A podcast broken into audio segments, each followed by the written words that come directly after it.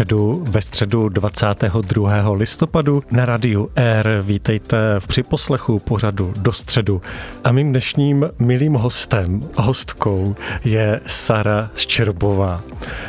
Ahoj Honzi. Ahoj. Na začátku rozhovoru většinou uh, je zvykem říkat nějaké informace mm. o hostech. A já se přiznám, já o tobě skoro nic nevím.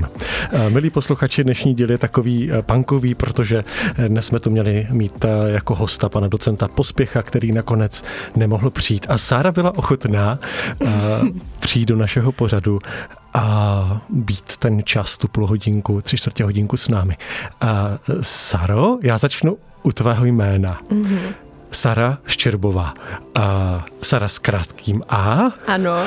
A polsky znějící jméno. Tak uh, zkus tak. to nějak přiblížit, vysvětlit. Dobře, já bych začala s jménem.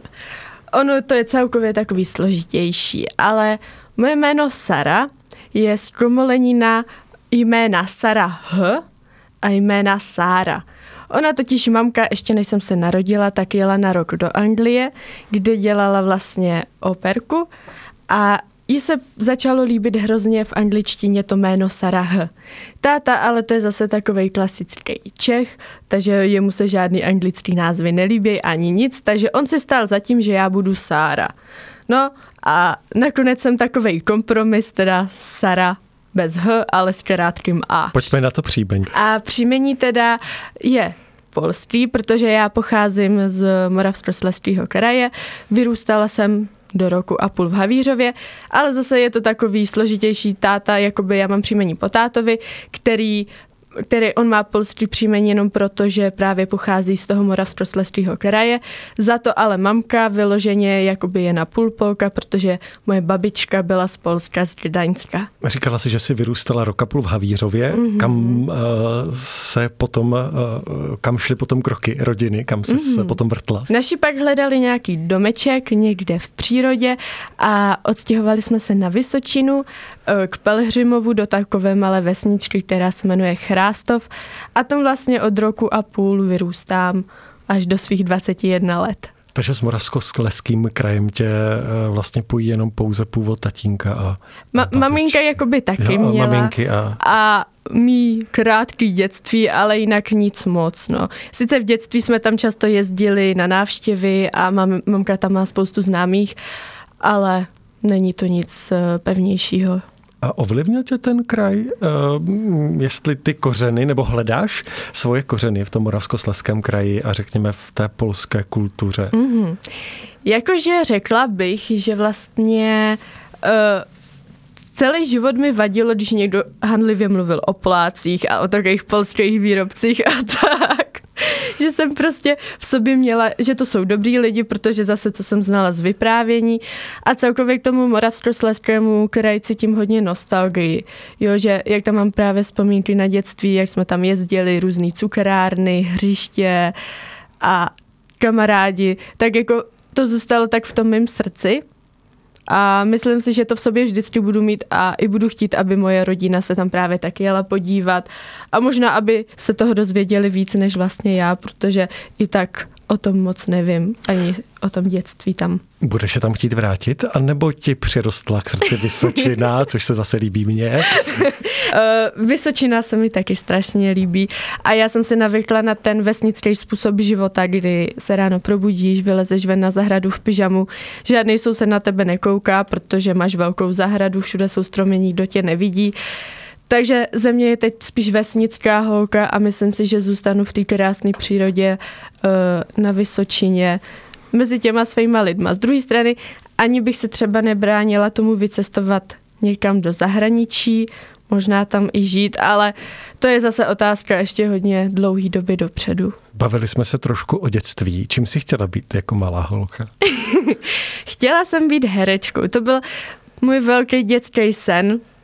A řekla bych, že se držel strašně dlouho a teďka právě si k tomu zase poslední dobou snažím trošičku se přiblížit a zjistit, jestli je to fakt to ono nebo ne.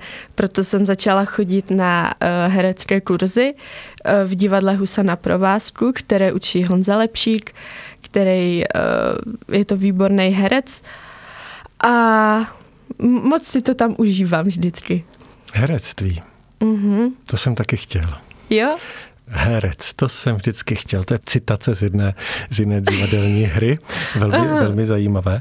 Mm, co ti dává herectví? Nebo chodila jsi na dramaťák eh, během těch let eh, nějak propracovávala si, rozvíjela mm-hmm. si tuto svoji touhu? Chodila jsem na dramaťák u nás na základní škole, ale to bylo takový, že to učili paní učitelky, který vůbec o herectví neměli moc přehled, takže to bylo, že jsme vždycky se cvičili nějakou hru a vystupovali jsme pak právě na besídce před rodičema, No, ale že bych se díky tomu posouvala dál, to bych úplně neřekla. Pak na střední škole jsme se snažili s kamarádkama založit svůj vlastní dramatický kroužek. Uh, probíhal tak rok a půl. Dokonce jsme spolu natočili takový krátký film, který jsme pak posílali i do soutěže. Bohužel neuspěl, ale uh, ten dramaťák pak i kvůli covidu tak ustoupil a po covidu už se vlastně znova neobnovil. Zkoušela si přijímačky na jamu nebo na damu? Neskoušela. Moje spolužačka mi furt říkala, že když je to můj sen, tak ať to zkusím. Já jsem se bála, že se lžu a takový všechny ty vzorce, co člověk má už od dětství. Ale teď se právě ve mně rodí myšlenka, jestli to neskusit, až dokončím žurnalistiku, tak jestli právě neskusit ty přijímačky, ať už na jamu nebo na damu, na famu, uvidíme. Já se k žurnalistice vrátím, děkuji, mm-hmm. že to že to naťukáváš. Bude to eh, téma další části našeho eh, improvizovaného a punkového rozhovoru, ale eh, nějak to tak vyšlo. Mm, ty strachy, které, které mm. máme a které nás svazují, kde to pramení? Nebo kde si myslíš, že to pramení?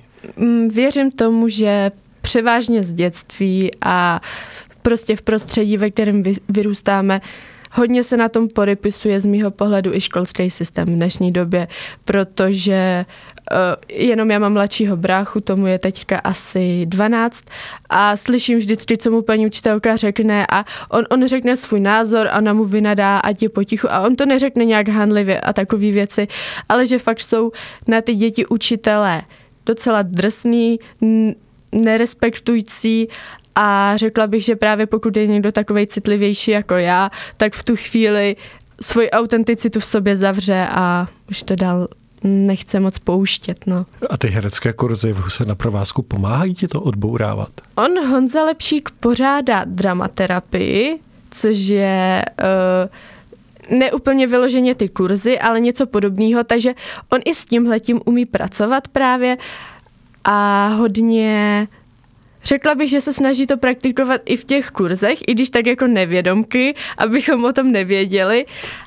Ale řekla bych, že mě to trošičku posouvá. On právě říká třeba, že uh, máme, já jsem měla zahrát kečup asi na druhý lekci. Vůbec jsem nevěděla, jak to udělat. No a Honza říkal, Prostě udělej to, jak by se nikdo nekoukal, podle sebe, jak to cítíš, že s tímhletím právě pracuje, aby člověk neřešil vůbec ostatní, ale jel si tou svojí cestou a i kečup se nakonec nějak poved. Říká Sára Ščerbová, moje milá spolužačka eh, v rozhovoru eh, pořadu do středu na rádiu R, eh, trošku v punkovém díle, kdy jsme se před nebo po naší společné hodině s paní, s paní vyučující Marketou Malou domluvili, že to zkusíme, tento rozhovor. Takže za malý okamžik budeme pokračovat.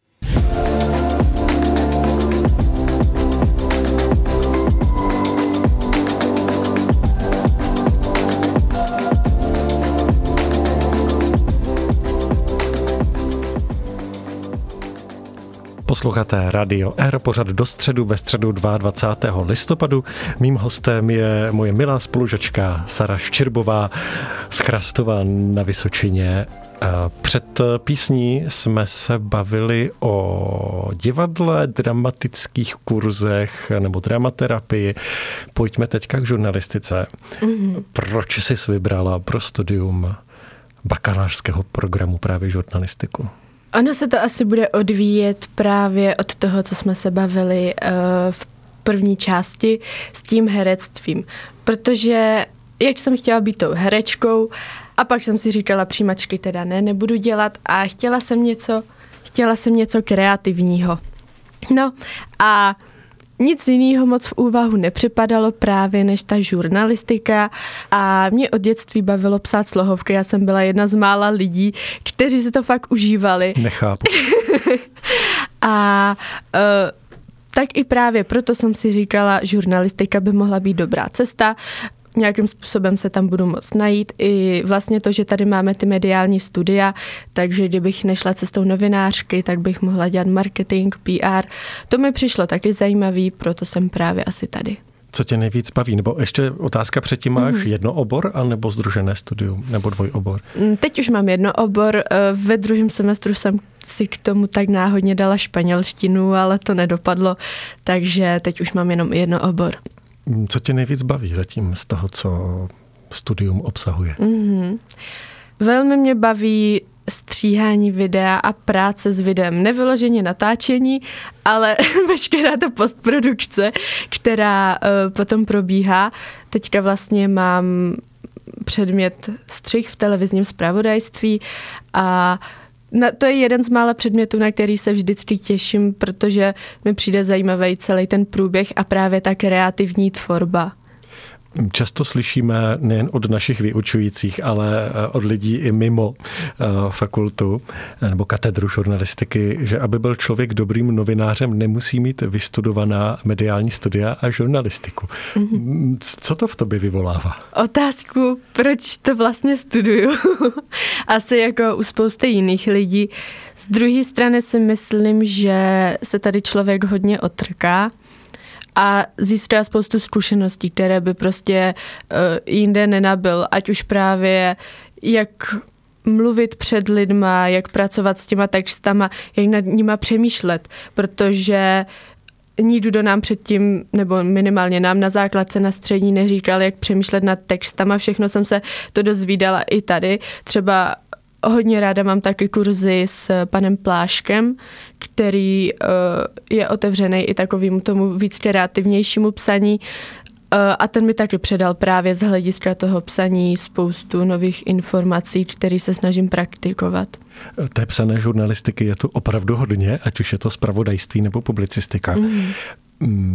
Co, co tě nejvíc baví, nebo kam tě to nejvíc stáhne? Do toho spravodajství, kde člověk musí předávat ty holé informace, anebo je to ta publicistika, kde uh, tam může vtělit, uh, mm. dodat nějaký svůj názor, postoj? Musím říct, že při spravodajství jsem trpěla, protože uh, já jsem se tam hrozně chtěla k tomu nějak vyjádřit, ale t- ve spravodajství jsou holá fakta, který musíš jenom předat a je jedno, co si o tom myslíš ty a tak dál. Takže s tím jsem měla poměrně problém. Teďka u té publicistiky mě to baví víc, uh, protože člověk může používat víc květnatý jazyk a hrát si s těma věcma podle sebe. Jasný, kdyby na tom, když na to má člověk víc času, určitě jsou ty texty uh, lepší, než když to prostě napíšu za jedno uh, odpoledne, za jednu, dvě hodiny, ale přesto ta publicistika je pro mě mnohem lepší, i když zase úplně teď přeskočím, nejradši bych psala knížky, protože tam nejsou prostě pravidla, tam si člověk může psát podle sebe důležitý je jenom, aby to bavilo vlastně čtenáře. V té naší skupině právě Aha. Eh, publicistiky je tam vás víc autorek, u kterých jsem si všiml, že by se měli mm-hmm. literatuře anebo beletry anebo psání knížek věnovat, protože eh, opravdu krásným poutavým způsobem jste popisovali některé jevy, které se měly zadané Děkujem. jako za, za úkol. Takže to, to, to fandím a nebát se toho, kdyby to třeba mělo být jenom do šuplíku. Mm jaké téma tě eh, baví, nebo o čem by si chtěla psát, ať už, eh, dejme tomu, v té publicistice, anebo i třeba ty knížky? Publicistice, já bych řekla, že jsem ten typ, který se hodně uh, právě nespecializuje, ale směřuje spíš třeba na směr té kultury, nebo tak. A taky mě zajímají ženská témata, protože mi přijde, že v tom převážně mužském prostředí je spousta ženských témat jako utlačených. A to stejné vlastně i u těch knížek. Já jsem... Ženská témata, jaká? Jaká ženská témata? Oh, teď mě zaskočil. Ale uh, ať už třeba z hlediska uh, těch potratů nebo ženy jako ve společnosti, jak je vnímají, o tom, že pro mě třeba osobně je hrozně zajímavé, že vlastně ženy fungují úplně v jiný cykličnosti než muži, protože muži prostě fungují v roční cykličnosti, ženy v té měsíční a občas je těžký se setkat, takže i tady tyhle ty témata mi přijdou hodně zajímavý a vlastně mám pocit, že v naší společnosti je málo kdo otvírá. Nevím, jestli tím, že pořád je to tabu, nebo to zatím nikoho natolik nezajímá, nebo jestli to neprosadili. Nebo že ta společnost stále moc jako mužská? Jo, jo, s tím bych asi souhlasila, no. Proto právě teďka já mám předmět dramaturgické praktikum, tam máme vytvořit scénář nějakého dokumentu, filmu a tam jsem se na tu cykličnost chtěla zaměřit, takže budu tvořit scénář a co víme třeba v budoucnu, něco takového vznikne. Mě právě, protože se setkávám s rodinami, s mladými mm-hmm. rodinami, tak eh, vlastně i to téma potratů a samovolných potratů, eh, které třeba pro prvorodičky nebo mm, maminky, které otěhotněly na poprvé, je, je velice časté a nemluví se o, o tom mm-hmm. ve mhm. společnosti vůbec. A nebo nedávno mě zasáhl příběh laktační psychózy, mm-hmm. kdy jsem to měl spojené s jedním úsměvným rozhovorem eh, dvou hudebnic, které si dali název eh, skupiny laktační psychóza nebo Aha. název Alba. A tak to bylo ha, ha, ha hi, hi, hi v tom rozhovoru, mm-hmm. ale pak jsem si přečetla, co to ta laktační psychoza je a že to není legrace. Mm-hmm. Takže to je možná další, te- eh, inspiruje na další jo, téma. Jo, jo, přesně, ale lidi o tomhle to moc nemluví jak říkáš, muži třeba často ani nevědí, co ty pojmy znamenají, nevědí, co to všechno obnáší, takže si myslím, že by bylo fajn to zprostředkovat víc mezi lidi. Teď pojďme na ty knížky. Mm-hmm. Jaká témata by se objevovala v knížkách? To se podobně prolíná, ale já jsem taková romantická duše, takže já si myslím, že romantické knížky o různých příběh, příbězích, zvratech, asi tímhletím stylem bych to chtěla vést. Ale zase, jestli se nějaký příběh vytvoří, nevytvoří, přišlo mi zajímavý i napsat uh, něco inspirovaný mým životem a životem lidí okolo, protože i když se to nezdá, uh, spousta lidí vypadá, že ty životy mají hrozně jednoduchý, hezký a pak když se člověk podívá do pozadí, tak zjistí, co všechno zatím je Myslím si, že právě i tohle to by bylo fajn v těch knížkách otevřít a i mám kolem sebe spoustu inspirativních lidí právě, kteří si prošli uh, těžkýma věcma a přesto jsou, kde jsou. Já jsem se během písničky znovu ptal na, na tu obec, kde, mm-hmm. kde teď bydlíš, Chrástov, že má 50 eh, stálých obyvatel. 50. Eh, inspiruje tě třeba i to místo té, té vesnice, kde je málo lidí, kde se lidi vidí, řekněme, do, do, do talíře? Určitě, my jsme tam taková komunita a řekla bych, že už to není tolik častý. Právě se pořádáme různé společné akce a nedávno jsem dělala právě rozhovor s naší kronikářkou té vesnice a to je fakt žena, která by za tu vesnici dýchala. No a tak právě jsme se bavili o tom, že komunita a to společenství na těch vesnicích je hrozně důležitý a že to dotváří tu atmosféru, která mě právě inspiruje i ve mnoha věcech. Mně teď napadá mm. během další písničky, že bych tě zadal úkol. Písnička má 2,58. Eh, že bych ti dal třeba pět slov a jestli by si během té písničky dokázala vymyslet příběh. Je to možné? Mě dostal, můžeme to zkusit, ale neslibuju, co z toho bude. Dobrá, tak uh, nemám tady komunikaci s posluchači, aby mm. mi mhm. třeba napověděli, ale napadá mě kočka, mm. dům, uh, škola. Zatím jednoduchý, ne? Jo, jo, super. Uh, škola, kolo. Mm-hmm. Uh, co nám tam chybí? Třeba židle. Mm-hmm. Takže máme uh, těchto pět slov. Kočka, dům, škola, kolo, židle. Mm-hmm. Za malý okamžik se můžeme těšit na malou povídku od eh, dnešní hostky eh, Sary Ščerbové, eh, mojí spolužačky ze žurnalistiky.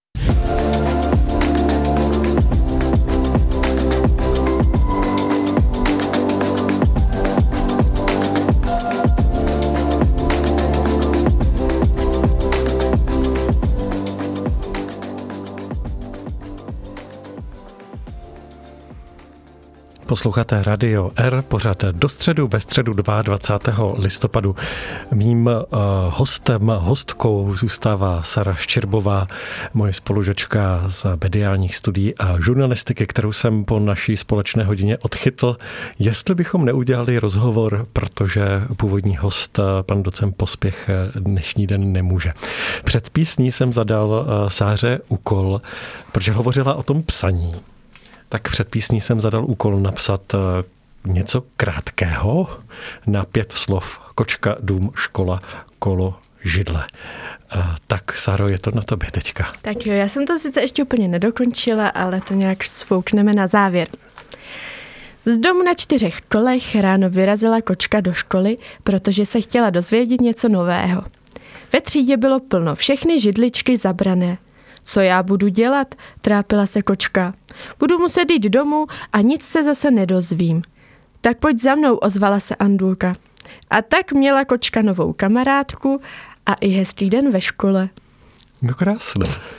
Děkuju. Eh, stává se ti to často, že bys takhle na pět slov měla něco? To bylo prvý a byla to pěkná výzva, takže ještě teď se klepu. Ale doufám, že jsem to nějak zvládla. Já myslím, že celý tento náš rozhovor je taková jedna velká výzva, jak pro mě a, a zároveň uh, současný pro tebe. Mm. Vrátím se zpátky k té první naší části mm. a k tomu dramaťáku. Ty si tam hovořila o tom kečupu.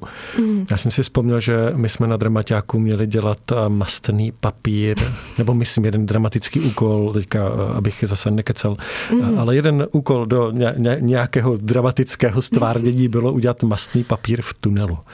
Aha, a to jsi udělali jak? Já nevím, to, to možná to, co jsi říkala, že člověk se to nějak prostě musí už tam vystoupit, i když neví, co, mhm. začne něco, začne něco dělat. Mm, ty jsi hovořila o španělštině. Proč právě španělština? Uh, já jsem si na střední škole jako druhý jazyk dala španělštinu, protože s Němčinou jsem neměla ze základky moc dobré zkušenosti. Asi mě paní učitelka neměla úplně pro ní natchnout. Tak jsem si řekla, že zkusím španělštinu. A my jsme právě měli uh, úplně skvělou profesorku, která jedna z mála uměla studenty fakt zaujmout pro to, co učí. Takže španělština se stala jedním z mých velmi oblíbených předmětů. Já jsem si pak, když jsem podávala i přihlášky na vysoké školy, tak jednu přihlášku jsem vyloženě eh, podávala na obor španělštiny, eh, protože mě ten jazyk se líbí. Byla jsem vlastně ve Španělsku, takže to prostředí mi přijde super a i mentalita těch lidí mi přijde úžasná. Eh, když to porovnám třeba s Čechama, kteří právě se furt za něčím honějí, Španělé prostě mají po obědě nějak, jo, mají po obědě siestu, tak si sednou a nespěchají, prostě si počkají. Takže mě se ty ženské kultury uh, hodně líbí i proto jsem to chtěla právě studovat. Ano, já se víc orientuju na, na, na jich a na Sardinii mm. a na Itálii, ale ano, chápu. Já jsem byla na Sicílii eh, na takovém krátkém Erasmu a to bylo přesně, my jsme ráno vycházeli eh, na nějaký eh, trénink, co jsme tam měli, to bylo třeba v 8 ráno a šli jsme kolem takového velkého stromu na ulici a pod ním seděli dědové a hráli karty. Večer ve čtyři jsme se vraceli a dědové byli pořád na stejném místě a hráli karty. A to je přesně to, co si myslím, že nám tady chybí. No možná je to pozůstatek eh, toho Rakouska, Uherska mm. a, a Marie Terezie a Josef mm. II. a Franz Josef, kteří v těch 4.45 nebo kolik, 4.30 vstávali, aby v pět byli v úřadu.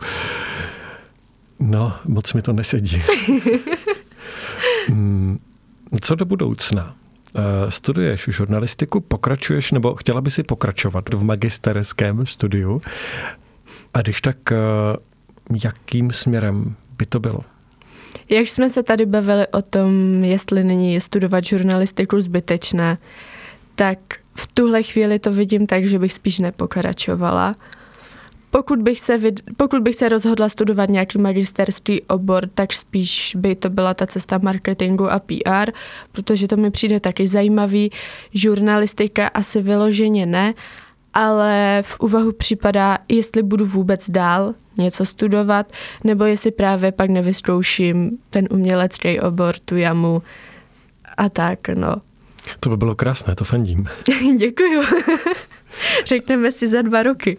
A když se zasníš, tak plány do budoucna, eh, bez ohledu na studium, co, co by tě eh, jako lákalo, nebo jaký je sen já o jsem, budoucnosti? Mm, já jsem v tomhle takový speciální člověk, protože mně se moje plány mění každý den.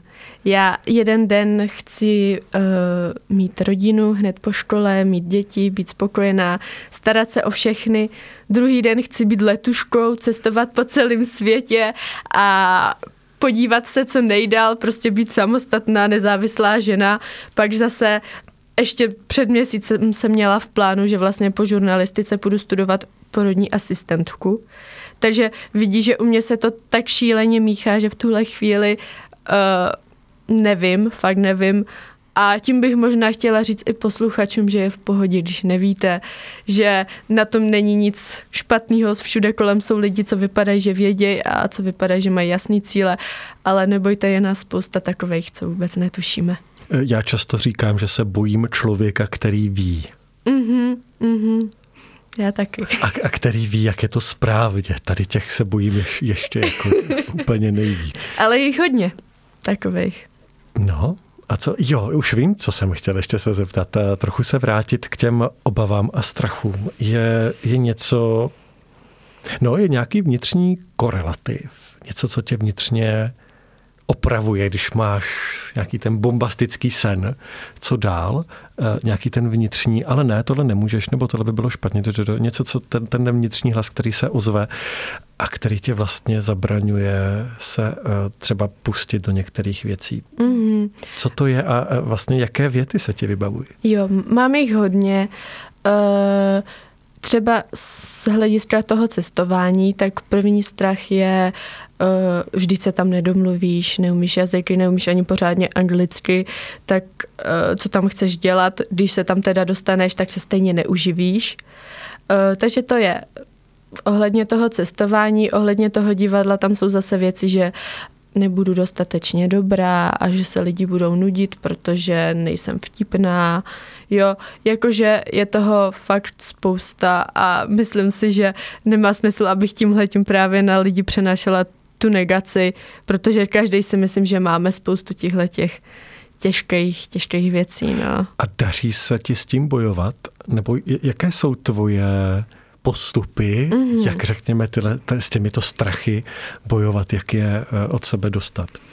Uh, hodně mě v tomhle inspirovala knížka Tajemství. Teď ti teda neřeknu, kdo ji napsal, ale tam je to právě o manifestaci a o takových věcech.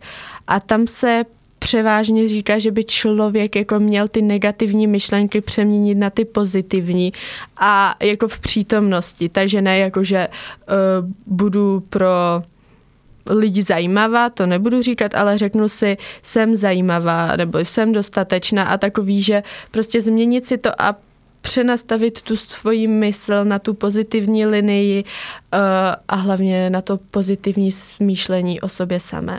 A daří se ti to? Řekla bych, že poměrně jo. Jsou fáze, jako střídá se to nahoru dolů, ale uh, teďka bych řekla, že jsem v té lepší fázi, kdy zase s tím umím víc pracovat. Třeba to je takový zajímavý, nevím, co mi na to řekneš ty, ale právě se snažím pracovat i nějak s tím, jako že si ty věci přitahuju a já jsem, si tak, já jsem se v pondělí měla uh, setkat s někým a v neděli jsem si říkala ještě den předtím, že toho mám uh, hodně, že by se mi hodilo, kdyby, kdyby mi ten člověk napsal, ať prostě, že to rušíme. A druhý den mi slečna napsala, promiň, jsem nemocná, můžeme to přesunout? Stejno, další schůzku jsem měla v úterý, to stejný. Zase jsem si říkala, ale já nestíhám věci do školy, tyjo. bylo by fajn, kdyby to taky odpadlo. Klučina mi napsal, promiň, mám covid, můžeme to posunout? Takže bych řekla, že to poměrně funguje. Ano, můžu potvrdit, mám to rovněž tak, jenom já, já to posílám uh, uh, nějaké jo, jo. os, osobě, uh, osobní osobě, mm-hmm. uh, která věřím, že jako ví, uh, co, co, čeho jsme a nejsme mm-hmm. schopni a jak na to jsme s časem, ale dneska jsem se dozvěděl, že vlastně úkol, který uh, byl v hromadě úkolů na další týden, tak vlastně je až jako za čtyř, je posunutý, že až za 14 dní, takže jo, míra stresu trošku ubyla. Mm-hmm, mm-hmm. Takže ano, jo, jo, mám tu zkušenost, že takovéto věci se, se stávají. Mm-hmm. Uh, nebo i dnes, uh, tak jsem to nechával, uh, jestli host bude či nebude a tak jsem tě naťukl a ty si přijala pozvání. A jsem ráda, že jsi mě pozval.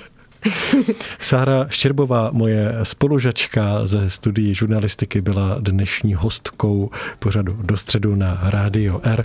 Eh, Sáro, já moc děkuju, že jsi šla do, do této výzvy, do, do tohoto eh, pořadu nebo do toho dnešního vysílání. Já děkuji za pozvání.